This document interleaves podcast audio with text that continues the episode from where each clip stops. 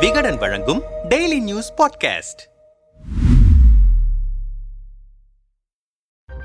நாடாளுமன்றத்தின் பாதுகாப்பு குறித்து எதிர்க்கட்சி எம்பிக்களின் கேள்விகளுக்கு பதிலளிக்க முடியாத பாஜக மிமிக்ரி விவகாரத்தை பெரிதுபடுத்துவதாக சர்ச்சை எழுந்திருக்கிறது. நாடாளுமன்றம் நடைபெற்றுக் கொண்டிருக்கும் போது இரண்டு நபர்கள் அவைக்குள் அத்துமீறி புகுந்து புகை குப்பிகளை வீசியதைத் தொடர்ந்து நாடாளுமன்றத்தின் பாதுகாப்பு குறித்து எதிர்க்கட்சி எம்பிக்கள் கேள்வி எழுப்பி வருகிறார்கள். நாடாளுமன்றத்திற்குள் டிசம்பர் பதிமூன்றாம் தேதியன்று அத்துமீறல் சம்பவம் நிகழ்ந்தபோது பிரதமர் மோடியும் உள்துறை அமைச்சர் அமித்ஷாவும் நாடாளுமன்றத்தில் இல்லை. ஆனாலும் கூட நாடாளுமன்றத்தின் பாதுகாப்புக்கு பொறுப்பான உள்துறை அமைச்சர் அந்த சம்பவம் குறித்து நாடாளுமன்றத்திற்கு வந்து விளக்கம் அளித்திருக்க வேண்டும். இரண்டாயிரத்தி ஒன்றாம் ஆண்டு இந்திய நாடாளுமன்றத்தின் மீது தீவிரவாதிகள் தாக்குதல் நடத்திய போது அடல் பிஹாரி வாஜ்பாய் தலைமையிலான பாஜக ஆட்சி நடைபெற்றது. அப்போது நாட்டின் உள்துறை அமைச்சராக இருந்த எல். கே. அத்வானி தீவிரவாத தாக்குதல் சம்பவம் குறித்து நாடாளுமன்றத்தில் விளக்கம் அளித்தார். என்ன நடந்தது? அது குறித்து என்ன மாதிரியான விசாரணைக்கு உத்தரவிடப்பட்டிருக்கிறது? என்ற தகவல்களை எம்பிக்களிடம் அவர் தெரிவித்தார். வாஜ்பாய் தலைமை தலைமையிலான அன்றைய பாஜக ஆட்சியில் அப்படியென்றால்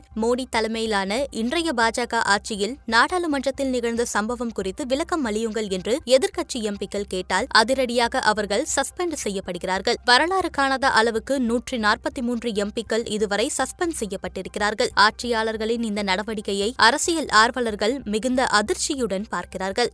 எதிர்க்கட்சிகளின் எம்பிக்கள் சஸ்பெண்ட் செய்யப்பட்டதை கண்டித்து டிசம்பர் இருபத்தி இரண்டாம் தேதி நாடு முழுவதும் இந்தியா கூட்டணி சார்பில் போராட்டம் நடைபெறவிருக்கிறது. சஸ்பெண்ட் செய்யப்பட்ட எதிர்க்கட்சி எம்பிக்கள் தொடர்ச்சியாக போராட்டங்களை முன்னெடுத்து வருகிறார்கள். அந்த போராட்டத்தின் போது துணை குடியரசுத் தலைவரும் மாநிலங்களவை தலைவருமான ஜக்தீப் தன்கரை வைத்து மிமிக்ரி செய்தார் திரிணாமுல் காங்கிரஸ் கட்சியின் எம்பியான கல்யாண் பானர்ஜி. தன்னை மிமிக்ரி செய்ததற்கு மக்களவையில் கடும் கண்டனம் தெரிவித்த ஜக்தீப் தன்கர் ஜக்தீப் தன்கர் அவமதிக்கப்படுவதை பற்றி எனக்கு கவலை கிடையாது. ஆனால் நாட்டின் குடியரசு துணைத் தலைவரை அவமதிப்பதை என்னால் சகித்துக் கொள்ள முடியாது. நான் விவசாய குடும்பத்தை சார்ந்தவன். அந்த வகையில் விவசாய சமூகத்தை அவர்கள் அவமதிக்கிறார்கள். இந்த அவையின் கண்ணியத்தை பாதுகாக்க வேண்டிய பொறுப்பு எனக்கு இருக்கிறது என்றார். அத்துடன் அவர் நிறுத்தவில்லை. தனது சாதியை குறிப்பிட்டு என் சமூகத்தை அவமதிப்பதை என்னால் சகித்துக் கொள்ள முடியாது என்றார் ஜக்தீப் தன்கர். இங்கே சாதியை ஏன் ஜக்தீப் தன்கர் இழுக்கிறார் என்பது புரியவில்லை. ஜக்தீப் தன்கரின் பேச்சுக்கு நாடாளுமன்ற வளாகத்தில் பதிலளித்தார் காங்கிரஸ் கட்சியின் மக்களவை குழு தலைவர் ஆதிர் ரஞ்சன் சௌத்ரி. மிமிக்ரி என்பது ஒரு கலை. ஜக்தீப் தன்கரை மிமிக்ரி செய்ததாக யாரும் சொல்லவில்லை. தன்னை மிமிக்ரி செய்ததன் மூலம் தனது சாதியை அவமதித்ததாக ஜக்தீப் தன்கர் கூறுகிறார். குடியரசு துணைத் தலைவராக இருக்கும் ஒருவர் இப்படி பேசுவது சரியா என்று ஆதிர் ரஞ்சன் சௌத்ரி கேள்வி எழுப்பினார். மாநிலங்களவை தலைவரை கிண்டல் செய்யும் விதமாக திரிணாமுல் காங்கிரஸ் எம்பியான கல்யாண் பானர்ஜி மிமிக்ரி செய்ததை பெரிதுபடுத்தக்கூடாது. இதை எளிதாக எடுத்துக்கொள்ள வேண்டும் என்று மேற்குவங்க முதல்வர் மம்தா பானர்ஜி கூறியிருக்கிறார். மிமிக்ரி விவகாரத்தில் குடியரசுத் தலைவர் திரௌபதி முர்மு தனது வருத்தத்தை தெரிவித்திருக்கிறார். நாடாளுமன்ற வளாகத்திற்குள் துணை குடியரசுத் தலைவரை கிண்டல் செய்யும் வகையில் எம். எம்பிக்கள் நடந்து கொண்டது வருத்தமளிக்கிறது. தேர்ந்தெடுக்கப்பட்ட மக்கள் பிரதிநிதிகள் தங்கள் கருத்துக்களை சுதந்திரமாக தெரிவிக்கலாம். அது கண்ணியம் மரியாதையின் வரையறைக்கு உட்பட்டதாக இருக்க வேண்டும் என்று திரௌபதி முர்மு கூறியிருக்கிறார். ஆளும் கூட்டணியை சேர்ந்த எம்பிக்கள் மாநிலங்களவையில் எழுந்து நின்று ஜக்தீப் தன்கருக்கு தங்கள் ஆதரவை தெரிவித்தனர். அவையில் பேசிய நாடாளுமன்ற விவகாரத்துறை அமைச்சர் பிரகலாத் ஜோஷி எதிர்க்கட்சி எம்பிக்களின் செயல் வன்மையாக கண்டிக்கத்தக்கது என்றார்.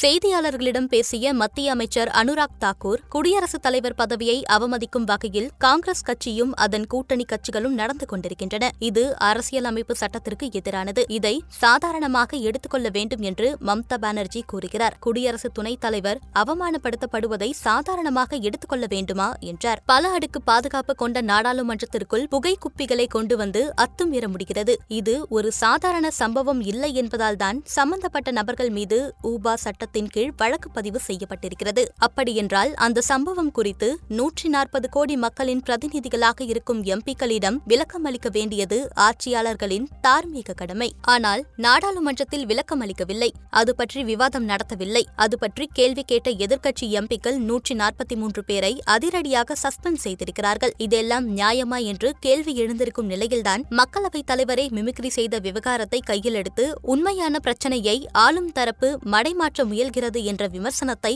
அரசியல் நோக்கர்கள் எழுப்புகிறார்கள். ராகுல் காந்தி நாடாளுமன்றத்தில் இருந்து நூத்தி ஐம்பது எம்பிக்களை தூக்கி வெளியே வீசியிருக்கிறார்கள். அது குறித்து எந்த விவாதமும் இல்லை. அதானி விவகாரம் குறித்தோ ரஃபேல் விவகாரம் குறித்தோ வேலைவாய்ப்பின்மை குறித்தோ எந்த விவாதமும் நடப்பதில்லை. எங்கள் எம்பிக்கள் மனமுடைந்து வெளியே அமர்ந்திருக்கிறார்கள். ஆனால் நீங்கள் மிமிக்ரி குறித்து விவாதித்துக் கொண்டிருக்கிறீர்கள் என்றார் காட்டமாக. இதற்கு முன்பு துணை குடியரசுத் தலைவராக இருந்தவர் ஹமீது அன்சாரி. அவரது பதவிக்காலம் முடிந்து இரண்டாயிரத்தி பதினேழாம் ஆண்டு வழி அனுப்பும் நிகழ்ச்சி நடைபெற்றது. அப்போது ஹமீது அன்சாரியை கிண்டல் செய்யும் விதமாக பிரதமர் மோடி மிமிக்ரி செய்தார் என்ற வீடியோவை ட்விட்டர் எக்ஸ் தளத்தில் வெளியிட்டிருக்கிறார் காங்கிரஸ் கட்சியின் தலைவர்களில் ஒருவரான ஜெயராம் ரமேஷ். இது தொடர்பாக பாஜக தலைவர்களிடமிருந்து எந்த பதிலும் இல்லை.